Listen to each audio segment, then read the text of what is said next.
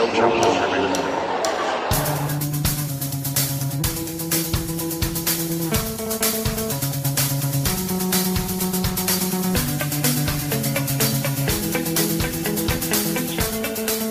How are things in DC? Has your city burned down Not- yet? not quite. Or, uh, No, everything's pretty Mm. much how I left it. So good. that's good for the most part. I like things how they were. To clarify my comment that um, we're recording this a couple of hours after the Caps won. Oh, that's what you're referring seven. to. Okay. Yes, No, if the city's to- burning, the flames haven't reached me yet. 'cause I don't live very near the middle. I don't think they will. I mean, no. It, it's a big win for a city that's had a really horrible, miserable uh, professional sports existence for my whole lifetime. And the fact they just made it to the second round, I mean, not that overwhelming.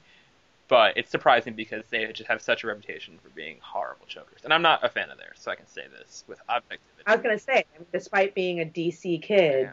like born and Mhm. raised, you're not. No, I'm a big Philadelphia Flyers fan. That's my dad was, so I was raised on that, and it served me very well through my life compared to being a Caps fan, because that would be a hellacious experience. um, but I, I did root for them this this round because it helped out the Flyers seating wise. So that was sort of weird and uncomfortable at times, but it worked out and it's over. So It made you question yourself. a little bit. I mean, it was you know just disorienting. But Sure. I, I was trying to try to figure out a segue. I think there was a conversation on Twitter between a few blogger type people. One of the most notable was Footfault, who we both know, Tumaini, Yep. and he was talking about trying to because he does he's didn't seem like he knew anything about the NHL, which is fair because he's British, and he was trying to figure out like parallels between it and tennis to explain it. There really aren't any to speak of. I mean, it's a completely different Yeah. animal. I was think I think that probably reflects more on tennis than hockey. I think it's just like it's its own thing, and you can't make cross sport comparisons at all. Interesting. How do you feel about that? Yeah, it's probably, no. I mean, I I, uh, I did see that conversation, and uh, I'm a Bay Area kid, so I'm a Sharks fan. Um, and uh, I was I, I think I I did spend a good 45 minutes trying to decide who the Sharks were in ten in tennis terms, Yeah. and I really couldn't. Well, the it out. Sharks, for people who have no idea what we're talking about, the Sharks are a team that's much like the Caps, actually, in terms of their success. They are a very good regular season team who does not ever really make a move in the playoffs, and has never been to the finals. The Sharks. So basically, we're Andy But Murray. not even that. I mean, like that's the thing. That's the thing. That's the thing with ten- that just doesn't make them compatible. Is that tennis? People, so many more, more people win in tennis. First of all, there are more True. chances to win big titles. Four times as many. Okay. Eight times as many if you think of both men and women being around. And you know, and there's just and there's more dominance than in hockey at least. So the Sharks would probably be somewhere around I don't know, like a Ferrer or something. Ooh, I, it's okay, good. but I just don't think any of the analogies work that well. So No, I don't. I think you're probably no, right. you can't win a smaller title in hockey. Just I guess you you can win a regular. I don't know. But the but the thing with the Sharks is that I mean, like David David Ferrer, like you feel like he's pretty much maxed out his talent. Like there's almost a I mean, there's a level of respect for David Ferrer in his ability to kind of do what he's been able a, to I have a new do in his career. Gasquet. Okay, because I was gonna say Gasquet. Gasquet is closer because, like, for those who don't know, the Sharks are, a, a, like, on paper, a fantastic team, and they should be able to like go deep in the playoffs. Like, They not get every partway- year, but they get partway here now. Yeah. Um, but for whatever reason, they can't get past the Canucks or the Red Wings or whoever, and it's really, really frustrating. And talent-wise, it doesn't make sense. They've always had the talent to be able to do it. They just, and it's not even that they choke. I don't know. Whatever. I don't want to talk about it anymore. I don't know why I brought up talk, brought up hockey. It just makes me I sad. wanted. To, I was trying to go with one for my Flyers, and I couldn't. Eventually, just picked results instead of personality, and went with Dementieva because they've Yes. you know been so consistently good for so long. I never won a title, or haven't won a title in uh, 30 plus years. So, and making like do that. 13 semifinal equivalents in that time. That is which is- which is Elena, uh. Yeah. So even Dementieva would be like, ooh, ooh really? she she married a hockey player, so she she knows what we're talking about. I love that. I love those those like little videos on YouTube where she's like watching Max play. And there's like the moments where she just is like not face palming, but she totally has this look of a face palm. Like you are a horrible athlete. She learned she learned from the best spectator in the world, which is her mother. Yes, she. Oh, I miss her mother. It's been a pretty heavy, I think, tennis news week. I Mhm. mean, I don't know about you, Ben, but I, I'm kind of used to uh, the weeks being much more focused on results of tournaments, and it feels like this week is a little bit different.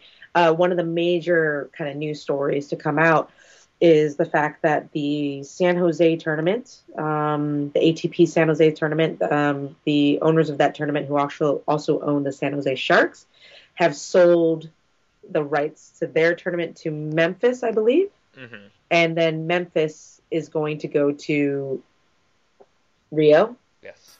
right? Or Brazil. How- I think or Brazil. I don't know. Rio for sure. Brazil. Sure. But Brazil. So basically what I understand it to be is that in, in a couple of years uh, there will there will only be five tournaments held in the US like between during that like a post Aussie Open till um like uh the the clay season Mhm. stretch. Um and I think I read Those, somewhere those like would be just to recap. Those would be Memphis, Delray, Indian Wells, Miami, Miami. and Charleston. Yes. Okay. Um, and whereas back in 1980, which is about 21, 22 years ago, I guess, um, there was something like 30. Wow, Jesus. Um, there were 20 tournaments played in that time stretch. Yeah, interesting. So that's kind of an incredible trend.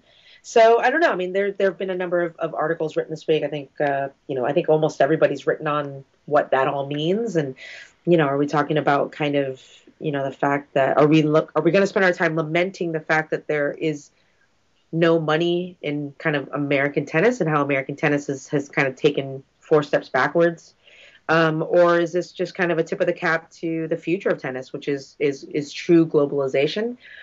Um, I don't know. What do you, what do you we think talk- we about talked it? Ben? about it earlier in the year when the South American clay swing was going on. That we thought that you know it should be a bigger deal. That we thought that South America, for all the champions and players they produced, and for their enthusiasm for tennis, they deserve to have more tournaments. I mean, all they had is a couple 250s. Mm-hmm. So I don't think anybody can begrudge them that. And I also don't think, at least in the modern era, that American tennis really paid a whole lot of attention to Miami and San Jose. I, I'm sorry, Memphis and San Jose. Right. Fields they got were not very good. They definitely didn't attract any big names outside of the um, Ameri- North American players and the occasional Fernando Verdasco. And I just think that America. I don't think this really affects American tennis. American tennis still has enough marquee events in the name in the way of Indian Wells, Miami, uh, Cincinnati, and because I don't look at it just that part of the calendar. And that part of the calendar, I think, is a real sort of throwaway part of the calendar as far as It is. concerned. So I mean, American indoor tennis is, hasn't been a big deal for a long time. It was once upon a time, for sure, back when tennis was regularly being played in Madison Square Garden and, and Virginia Slims tour was going all sorts of arenas around the country.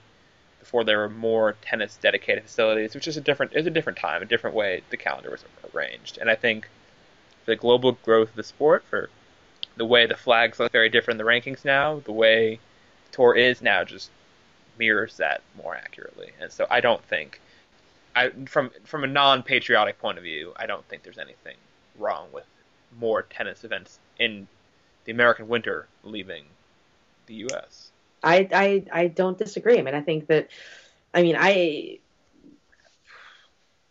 I'm very much in favor of the globalization of tennis. I, don't like when um, the sport is kind of focused on a singular country, um, or kind of one country dictates um, the storylines, the narrative uh, of what's going on. I, you know, I mean, I feel like American media and British media already do that enough, simply because we're the English speaking media, um, and we can kind of craft stories the way that we want to craft them, and, and uh, push storylines to the front that maybe aren't. Um, and um, so I so I like that. I mean, I think that there's a lot to be said about the fact that you have like two major. I mean, you were there, Ben, um, in Charleston when Billie Jean King was talking um, a few weeks ago, and she was like, you know, we're not in Africa. And, and we're barely in South America. I mean, we have major continents Middle where for women. yeah, the Middle East, you know, that we haven't really tapped. And Um, South America is one of those countries, one of those you know regions that is super ripe for it because they are actually they are, they already know tennis. Yeah. We we actually don't have to educate them. Yeah, You know, it's just a matter of they bringing want them it. there. They really want it. They get great They attention. want it exactly. So you know what I mean. At the bottom line is this: like people can complain and they can bitch and moan all they want, but if San Jose was sold out every year, this wouldn't be an issue. This wouldn't happen. And I yeah, and I've been in San Jose for the last like two or three years at that tournament, and it's not. It's awkwardly empty. And if that's gonna be the support that you get, like you honestly like, what are we complaining about? This is one of your Right? local tournaments. Uh, Yeah. What is the mood like in the Bay Area about this? Is it making an impact? This news? Yeah, it, it is. I mean, it actually is one. I mean, I was it was funny. I was sitting on uh, the train last night. I, I took the train into San Francisco, and um, there was like a newspaper under one of the benches, and it was a sports page. And on the front page of it wasn't even the San Francisco Chronicle. I think it was the San Jose Mercury. It was a small inset article about how this you know venerated you know tournament that's been a tradition within the Bay Area was gone. So it's definitely making headlines. Um, but it's kind of one of those things where it's like you don't get to cry about it after the fact. No. Right? Like so it why are people going to care now if they didn't care then? It, you know, like I was there again. I was at at the San Jose tournament a few, uh, you know, whatever in February. Empty, Yeah. completely really really bad atmosphere nobody cared it doesn't make sense because it's a tournament that's held in silicon valley which has a crap load of money and you can't get infuse more money and get like more fans interested i mean And I- money does and money does correlate to tennis fans. yes It just that's the way it is. So, so i yeah so i just kind of was like you know obviously i'm more i'm a younger tennis fan than like a lot of the articles that i'm being seen that are written about how it's a tragedy that the san jose tournament is leaving are written by older tennis fans. I don't have that that history with the tournaments. I don't have that emotional attachment. I don't know. Maybe it's also because i'm a pragmatist and i'm like look the tournament kind of sucked Yeah. the last few years. I mean it was a i can understand why ple- why players would not want to play here so if you can it's far away. It's far right- away uh, where it was in the calendar. It was the only thing Mhm. anywhere near that time zone for a while. So, Yep. yeah. I mean, I think having never been there, but just looking at it from the outside, it always seemed like a tournament that never made a whole lot of sense to me in the time that I've been aware of it. Obviously, they're saying now it's something ridiculous, like 120 years old or something, but which I don't entirely buy. Even if it is true, it's not really, you know, right it's not. It does. It's not you know a fair representation of what the SAP Open means to the ATP Tour. Right. So not the ATP tour, the ATP tour as it exists today. And the bottom line is like tradition is great and all, but tradition doesn't pay the bills. even Memphis, which was a 500, I mean, eh, like, as we talked about that week, there were six players playing 250s who would have been the top seed in Memphis who chose not to go there. Yep. So Memphis getting, I assume Memphis is getting downgraded to a 250 then. Is that correct? Yes. Yeah. So they're getting San Jose's spot on the that sort of Yeah. hierarchy. Yeah, so that seems, that 500 seems, I can't I can't lose sleep over that either when they don't have a top 10 player there. I mean, like for example, like the the same time that all this news about about the San Jose tournament leaving uh, the Bay Area and, and, and all that, two made you know two major or three major announcements actually. A uh, or first, um, Wimbledon ups its prize money. hmm goes up 4.5% to the champions, but most importantly, it goes up 26, I think, percent to the first round uh, uh, losers, as well as there- there's a significant increase in the second round and third round Yeah. as well. So prize money at, the slams going up because they're making money hand over fist. Yep. Another announcement: the Seoul tournament Yeah, Uh, that di- one was crazy. Holy crap. Like it went it's a it's still an international level tournament. Um and last year the prize money the pri- the, the total prize purse was $220000 this coming year it's been it's going to 500000 that's more than double. And for like no clear Okay. reason, just to give him, then to give him more money. they they've lost their title sponsor. It's no longer called the hansol korea open. It's just called the korea open. I mean so they and they are committed to making it like the one of the preeminent sporting events like in korea Good for them. Um, yeah, which is which is fantastic. So, as much as like we're gonna sit here and lament the fact that American tennis. Oh, and also the third one, I think um, Cincinnati, the Mason tournament, near and dear to both of our Yeah. hearts, Ben. announced that they that the tournament brought in 62.5 million into the local economy, Mostly to Applebee's. mostly to Applebee's. I mean, all to Applebee's really. All of our money to Applebee's. try the Applebee's. That'd be awesome. Yeah. Um, but yeah, I mean, And, so and so fourth, not entirely related, but the um, Washington tournaments merged this week too. They Yes. Now the eight, the Legg Mason got a bigger title sponsor in Citi than it had before, Citibank, and is now a combined women's event too. They merged those two parts together because the women's event was really not anywhere up to the level of anything that should be a tennis tournament in North America, honestly. Yep. So seeing those two together, that's just growth for the game. They're building a new stadium there. So I mean, you know, tennis is doing fine. It's just about these markets, and I understand that tennis for a lot of people is local. If you're a tennis fan in the Bay Area or in Western Tennessee, I mean, this sucks for you, and I do understand that, and that, you know, my thoughts go out to you. But at the same time, in the big picture, tennis is doing okay. I think. I think so. And and uh, tennis has to go where it can be supported. Yeah. And sometimes that means really weird decisions, such as like the WTA deciding to do its year-end championships in Doha. The environment sucked, but like let's stop and think about how much money the WTA made off of that deal. You know, it, it wasn't great, but they got paid a lot of money, and that money goes towards you know, new staff, bigger staff, more resources to allow the tour to do what it's going to do. Like everybody wants, too. Yeah, for- supporting all the tournaments. People want to sit and they want to say, you know, well, the the year-end championship should be in Madison Square Garden. Like, let's bring them back. There's a part of me that wonders whether or not like you would ever be able to have the crowd at Madison Square Garden that you had in Istanbul this last year. Hmm. So, like, yeah, I under. I mean, I would love for America to be the center of the tennis world, but I'd also love for tennis to still exist as a sport. Yeah. On a professional level, and I'd prefer to see it grow. And if that means it's got to go to like weird places, not weird, but like you know different places, non-American places to do it. I mean, the stories people are writing about death of American tennis are decidedly not death of all tennis. I mean, you know, it's doing it's alive and well. It's just sort of I don't want to say a refugee, but you know, it's found other, you know, feeding tubes to hook onto around the world, and that's Right. cool. And they're bigger, better than they were before. I mean, you didn't have. I mean, the tournament in Stuttgart is handing out Porsches to everybody. That's cool. Yeah. You can't be mad at that. No. And if you know, San Jose wasn't doing that.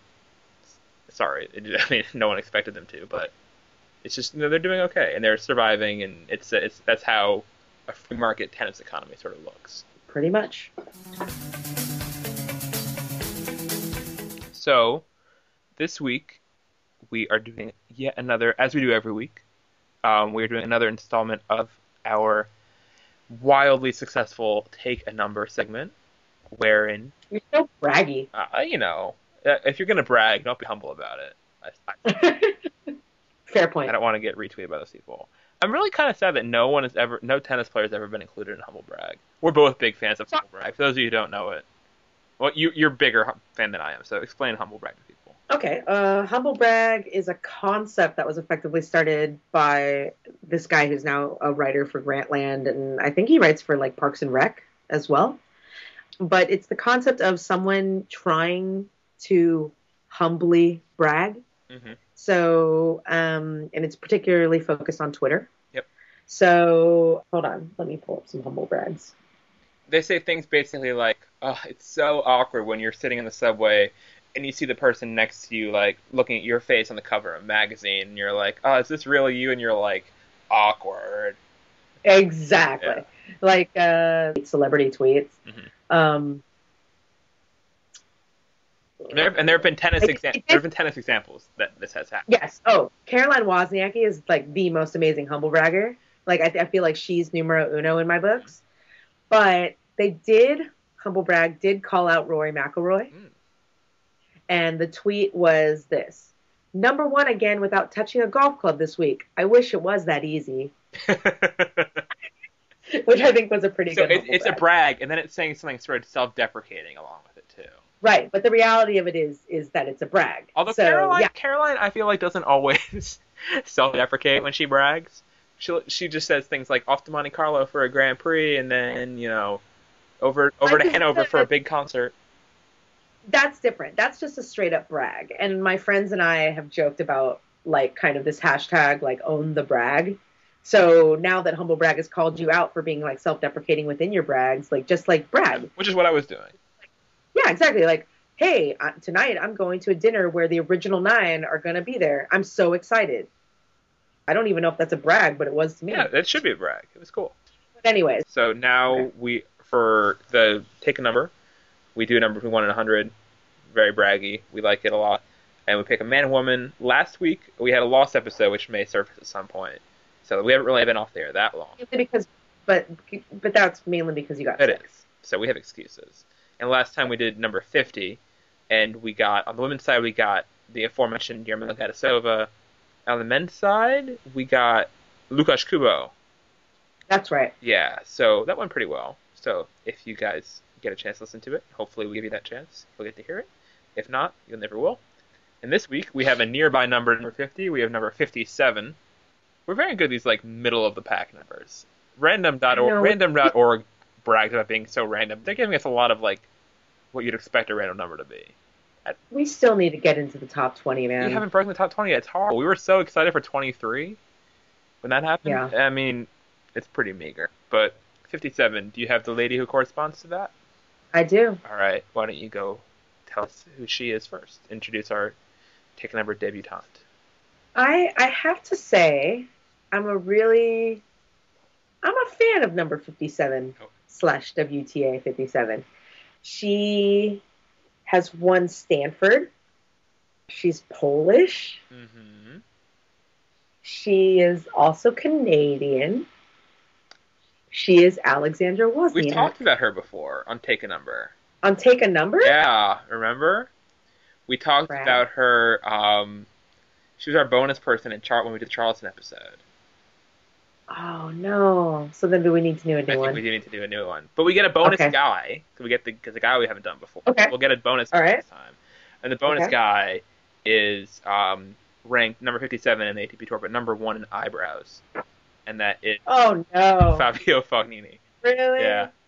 Oh, I got some things to say about Fabio Fognini. So why don't, why don't we'll talk about him now before we spin the wheel again? Okay. What are your thoughts about Fabio Fognini, Courtney? All that I really needed to know about Fabio Fognini, other than the fact that his name is Fabio, is that apparently, and this was told to me by by Italians, is that his nickname in Italian is Fogna, which means sewer. and he like he and his team are like proud of that.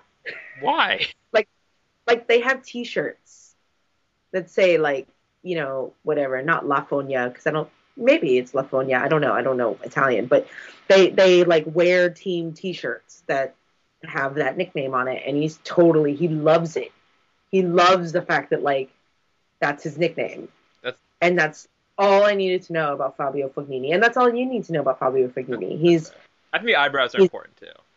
the eyebrows are important um They are spectacular. I don't know if you've seen them in person, but they are they are striking. You Oh. see them from across. the They're- perfectly um, and meticulously uh, manicured.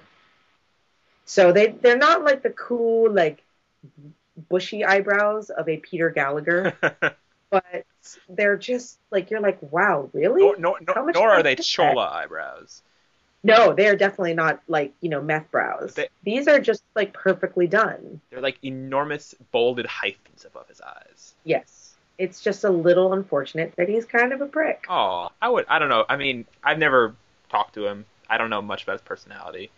Um, I do know that he made the the quarterfinals of French Open last year. Yes. Yeah, and he won a, And how how did that run end? with him pulling out due to injury in the quarterfinals, and which which some Djokovic fans claim threw off Djokovic's momentum. So Federer. Yeah, some people I've seen, I've heard people blame Fognini for Djokovic losing. Oh, Which- I've never heard. I've never heard like people blame him for it. I think it's a little grasping at straws. I don't hear I don't, you don't hear it a lot, but I had I did hear it when it did, Yeah. right when it happened. I just, I just remember like it happening and just being like, of course, of course you would do that, Fabio Fognini. Because he wasn't winning that match. He wasn't going to win it, so he pulled the record. Yeah. And for those who don't know the context, this isn't like just coming out of the blue. Like the guy has a long history of tremendous gamesmanship. Kind of, uh, my understanding is that he comes from like a wealthy family, like not like Ernest Gulbis wealthy, but like wealthy enough Mhm. to where, you know, what has been implied in the past is that he he doesn't exactly have to try all that hard because his livelihood is taken care of. Right, right. Um, so yeah, he's just I don't know. I find him just unlikable. I'm sorry. Sorry, Fabio Fognini. I just So you're not you're not you're not an eyebrows girl. Is basically what we're saying. yeah, you, you know, he and I just don't see eye to eyebrow. Fair enough. He he would be he would be someone who would be looking at you and say, uh, "Excuse me, my eyebrows are up here." exactly. and I would say I know. That's all I can look at because they're weird. Yes. Um. So spun the wheel again, and you'll be excited. This happened the last time we actually had to redo it. We got our lowest number ever. And Okay. This time we got a single digit number.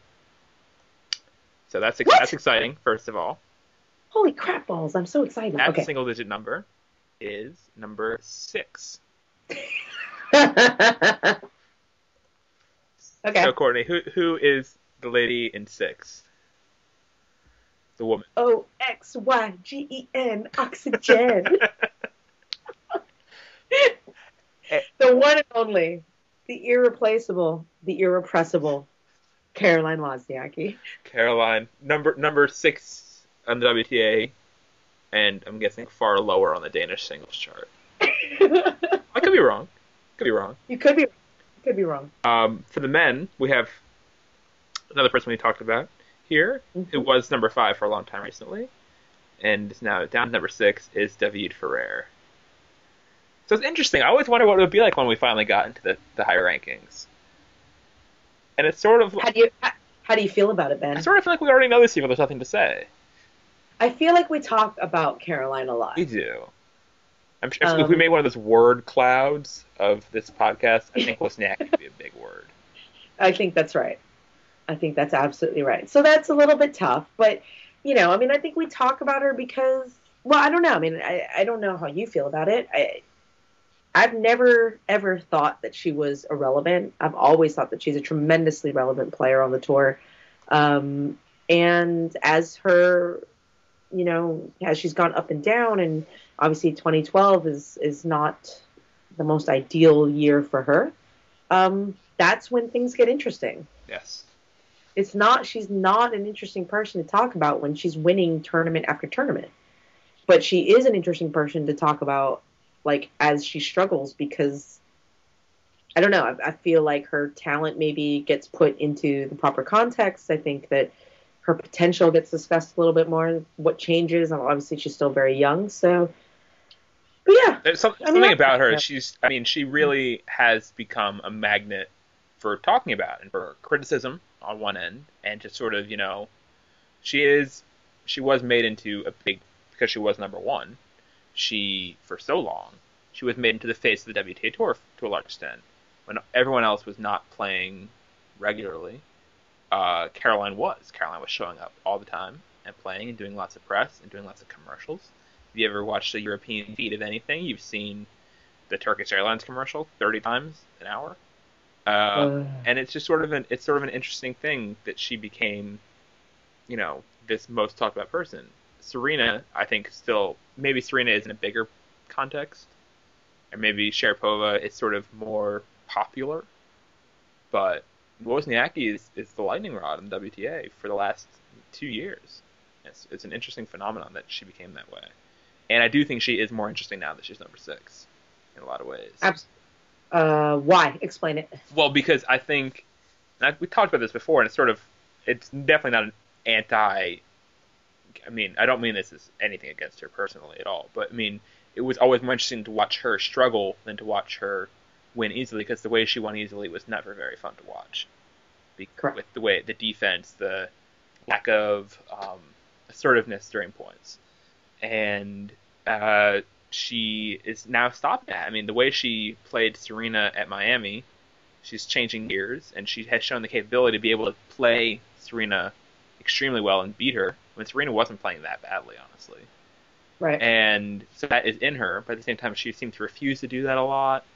Um, obviously, the coaching stuff with her, with her getting rid of Ricardo Sanchez very quickly in favor of working with her father again. I mean, every I mean, it's just you know, there's a lot there, and her dating Rory McIlroy and being extremely public about it. I mean, you know, she's not shying away from the attention. True. So I I, I find her fascinating, as, as we said. Do you now? I do. Do you? I do. Yes. Nope. About Caroline primarily has been, I think, I mean, we laugh about her off court antics, Mhm. but they're harmless. Oh, and, yeah. and they're fun. And No one begrudges her reality dating of- Rory McIlroy at all. no, they're totally adorable, and you know, it, it it works. I mean, her off court personality is is I don't know. It's easy to laugh about, but it's good for the game, and, and she's always been a really good ambassador to the game Oh, yeah. for the game. Uh, the problem and the criticisms have always been about her on court game, and when she was winning all the time with that on court game that you were mentioning, Ben, is one that's really reliant on your opponent's errors and stuff like that, but it was successful. Um, it was it was easy to kind of be really critical of that because that, that just wasn't as, as the face of the WTA. You didn't want necessarily for that to be the face of the WTA. It wasn't necessarily good for the sport. So now that she's struggling, um, at least for me personally, I feel like there's a sense of okay, now you're realizing that that game doesn't work, so that a sane person would change it. Yeah. So what I would like to see, and, and what I've always said, is that if Caroline would just make a few changes in her game, Small changes. it would small changes. I mean, we're not talking about like go and like mortgage your home in Monaco in order to buy yourself a first serve. Like just little little things, little things here and there. A lot of it mental. You know, she'd be the player that would, you know, justify that top ranking. But so I think that that's the But for kind but of for all the critis- for all the criticisms of her though, I mean, she also is incredibly mentally tough in Yes. matches. I mean, she has this refuse to lose mentality, this sort of you know, not letting go of any match that very few people in the WTA have, and that's really talking about everybody. It's of the level exactly. of a Serena, and she's probably surpassed Sharapova at this point, considering how Sharapova hasn't played well in a lot of big matches lately. yeah, So yeah. Sharapova's making you doubt a little bit. yeah, so every time I write that line of, you know, whenever I write about Sharapova and I want to make some comment about her kind of never say die competitive spirit and stuff like that, now I kind of have to stop myself and think about it a little it's, bit more. it's a bit past tense at this point. It could come Yeah. back, but It could come back, but as of right now, it's uh, Wozniacki's had that, and Yeah. she she's one of the very few people recently who really broke on to the top levels of the game at a young age. Which doesn't happen anymore. She wasn't that young, but she was the youngest person in the top 50 when she broke into it. I'm pretty sure, youngest in the top 20, and the only teenager for a while in the in a higher rank. So I mean, she's done a lot of things well, and there's a lot of Caroline Wozniacki story left to be written. agreed. I think we will hear more from her. Just do you think this this is the question about Caroline? Do you think she'll win a slam ever? I've always thought she would. Um, I think that she will need some help. I think the draw has to break her way. Mm-hmm. but she has a game that's always going to give her a chance. It's, it, she just has to, the draw has to break. And, you know, what becomes frustrating is when you know whether or not she knows it or not, but when you think that a player needs help to get the slam, it kind of diminishes their accomplishment or their talent a little bit, right? Fair. I mean, I, I I know that Sam Stosur, for example, got a lot of help help when she won her slam. She got a lot of help getting to the final. Yeah. I don't think she got a sh- that much help in the final. No. That's fair. You know what I mean? Yeah. Like you know, like the final is the final. She played like remarkably well, Mhm. but um, getting there, yeah, her draw totally opened up. I mean, I don't think she faced anybody within maybe the top twenty. Oh no, she faced Vera, but that doesn't count because she owns Vera. Yeah. Um, She avoided players who own her. yes. And Wozniacki doesn't have quite as many people who own her, who aren't elite players. Yeah. So But let me ask you this, Ben. What is when I say, what's your favorite Caroline Wozniacki moment? on court, Whatever. Just like you hear Caroline Wozniacki, what is it that you think? um, first thing that's coming to mind is her jumping on a balloon and and not, not popping it. And well, it's just 'cause that was so ridiculous. I, I mean, there's a lot of things. I mean, she she's someone who's as a is a huge highlight reel of stuff for someone who hasn't been around that long. feels like she's been around forever, and she really Mhm. hasn't. Um, I'm a big fan of that that uh, Baby Whoa song. oh my About her? Uh, we'll try to get a link to that in here. That's pretty good. Her new song also. I mean, she has the established genre of Wozniacki music at this point. Uh, She has almost has a cassette single double sided. or, or double sided. Yeah, actually, the video for Oxygen. Now that we're talking about Oxygen, I didn't think it was that bad compared to the song. Um, the part where she got a random text message to leave the restaurant, I thought left a lot of plot holes. But other than that, Like I said on Beyond the Baseline sequel. hopefully there's hopefully there'll be an album. I mean, Tennis is in need of an album. If Vince Spadea couldn't come through f- with us for us with an album, you know, all our hopes are on Caroline at this point. so true. So true.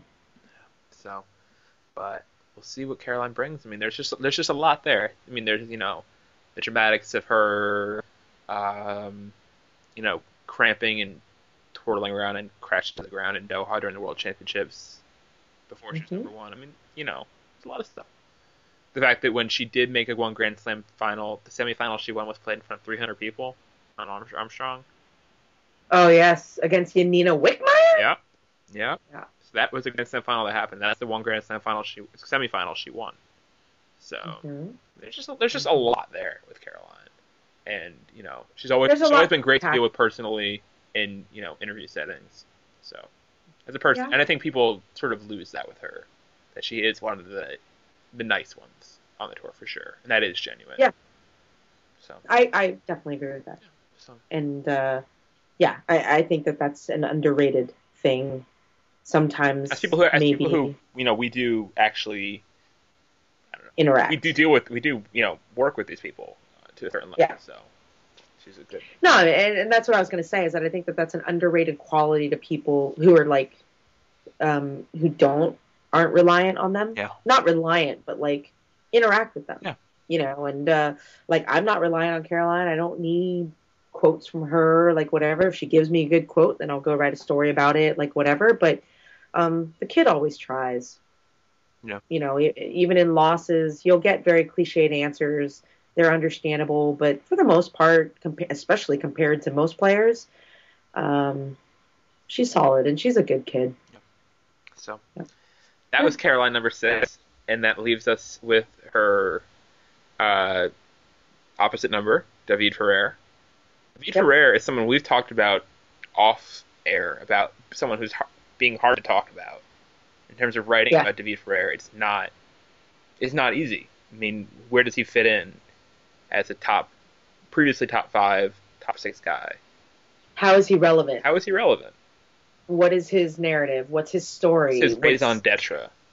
yeah what's his career arc it's it's difficult and that doesn't mean that we don't i mean i i love ferrer and i like watching him play he's a perfectly nice person and i mean um really classy ultimate sportsman all these sorts of things but in the landscape the current landscape of men's tennis what is there really to say Yeah. like he's not he doesn't fall into that category of players where you feel like he's a world beater hmm so he's not a, a Berdych or a Tsonga or an Isner, um, Del Potro, who you feel like, okay, these guys, regardless of their rank, they step on the court of a slam, like they can pull off a big upset. Yeah. You don't feel like Ferrer that. steps on the court with Federer. You know he's going home. Yeah, he's he's at best he's a semifinalist. Um, Twice, I think. more th- yeah. Um, Never won a Masters Other- title. never won a Masters title. He's, he's just a hard. I mean, it, it- it's just hard because it's like you just feel bad for players like that who they're great, they're just not great enough, Yeah. and because of that, it is. It, it's he's a difficult player to write about. Um, I mean, I'm because when he, when he wins, what's that supposed to mean? Like when he wins a title, do you really feel like that means that he's like a threat at a Masters or a threat at a major tournament? Um, or is it just him taking care of business and beating lesser people? Right. Yeah. And if you do what you were supposed to do, how is that a story? Yeah. And I mean that on, on a completely broader sense. Like, you know, The it Wozniacki sounds- parallel is a little interesting here, actually, too. Okay, go with it. Well, I mean, just basically, they're both defensive, mostly players who were always very good at taking care of business at smaller tournaments, and for a while lacked big wins. And Ferrer did have some big wins broke through. I mean, he did beat Nadal at the U.S. Open once. That was his first big breakthrough win back in 07 or something. But yeah, but he's never been number one, and people don't expect him to win a slam. I don't think. I just think that in general, like when a player does what they're supposed to do, it's just it's more difficult to find the story in that. Of course, And I and and not news that at that point. it's not news. I mean, like Rafa winning on clay is only news insofar as you can say, like, look at these records that he's setting doing this. Yeah. But even I don't know, I mean, like on my the SI account, like um, typically I tweet scores and things like that, and generally I, I I tweet notable scores, like you know. And so today it was like, oh, Mona Barthel beat Anna Ivanovic, Jelena Jankovic, you know, uh, retires to Caroline Wozniacki. Maria Sharapova's into the quarterfinals, like whatever. But like for the men, I look, I opened up the thing and I was like, so all the seeds won, Rafa won. I don't really know what like, the, like Rafa won. That's not necessarily a story. All the other men who won, look, you're not going to probably win Barcelona. Yeah. It doesn't feel like as much of a story. Yeah. Like in terms of like me feeling like I, I needed to track them. It's uh, That's, so part, that's part of the- men's top heaviness, though. And there's just so many fewer relevant men, and there were Very very true. because of how the results go. Right. I mean, yeah, and that's just like the most notable result that I feel like I saw today was the fact that like um Montañés beat Tomic, I saw which that. isn't even Yeah. which isn't really a result because Tomic sucks on clay, but it's a result insofar as you can say like, well, so Tomic still sucks on clay, and this guy is a relevant guy who's, you know, he's a big match player, and we have a major slam coming up, and he's not. Tomic, great. I mean, Tomic is an interesting counterexample to Ferrer because Tomic, maybe partially because he comes from an English-speaking country like ours, um, Mhm. although not ours, Australia. Um, he and he's sort of young, talented guy. He's very enigmatic. He's someone who gets attention for almost every match he plays. I mean, his result will always sort of be notable. Same way that other players like um, I don't know, but basically that's the opposite of Ferrer. Mhm. Ferrer is very under the radar, and it's not it's someone who's sort of in the in the shadows. Fun to watch. Everyone thinks highly of him, but we just don't think he's super relevant.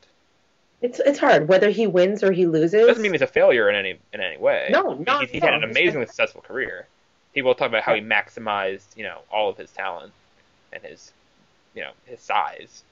For a men's player, he's really small. Yep. But yeah, it's just but it is difficult because it's it's whether for, uh, you know whether he wins or he loses it just really doesn't feel like it has any effect on the tennis landscape Yeah. and you know that that that becomes a little difficult but uh but I like there, the there are guy. guys who in his category, sort of in that category. Davydenko is coming to mind, who was in this Mhm. sort of role for a long time before, trapped but outside of the big two, big three. Um, and but Davydenko beat the big two or three more, that's the thing and he also won titles that were bigger. He won the year-end championships. He won Miami. Miami. He won Shanghai. So, and Ferrer hasn't done any of that. So Ferrer, actually, Ferrer not winning a Masters is a fairly surprising stat when you think about it. You feel like he should have. He's been around long enough. Some people, not uh, the only one that I could see him winning is like Monte Carlo because it's a non-mandatory but the problem is Rafa plays there so that's just not going to happen yeah, yeah. I mean, you know, he is what he is. He's David Ferrer. He's yes number six. I'll take a number. Sorry for our fans I don't want that to come off as like super negative it's just I don't know I'm being honest Yeah, I mean that's that's realistic with him. I think. yeah we we are we, we think very highly of him as a person, as a professional, for you know putting in a good effort. But the upside, it feels like he's an overachiever, which is an interesting word in tennis. I think it's you know very backhanded. Like you're not supposed to be here. Well, both of them. I mean, overachiever and underachiever. Even as an underachiever, it's like, so you had high expectations. That should kind of be a compliment. Right. But I didn't achieve them, so that's a slap in the face. Yep. Either are nice. Either are nice. Yeah. So there we go. Mhm. We'll try to be nicer next time. We'll try. We'll do our best. But you like you like him more than Fognini at least, so that's great. I do. I do. I'm gonna go out on a limb and say that I do like David Ferrer more than Fabio Fognini. Very fair. Yes. That's it for us this week. On No Challenges Remaining. We hope you enjoyed these high ranked players as much as we did. I sort of feel like, you know, we've been eating canned tuna all our life and we just switched to caviar. It's very nice. Th- th- This was a moment for us. This was a moment. It's uh, something that we really, truly want to savor. I feel like it gave me oxygen. Oh, horrible. Yeah, breathing it in as much as I can. I was thinking actually about the oxygen video, going back to that, that it would have been Okay. cool if she could have put more product placement in there and been on a Turkish Airlines flight and had an oxygen mask drop down. Which you don't want associated with your airline that you need the oxygen mask, but I don't know. I thought it could have worked. I thought, I I thought the video could have been a lot more ridiculous, basically. Yes, that is definitely true. I definitely think it should have been more ridiculous. I also think that the directorial decision to have her be completely humorless was so off. Yeah. Like Caroline is a smiley, giggly like chick. Like let her be smiley, giggly. Like don't make her stand there Not, it's not a emotionless. smoldering, you know, ice Yeah, type. that was so dumb. Yeah. Anyway, I felt bad for her. we will see you next time. Remember to keep breathing, people. Until then. OX.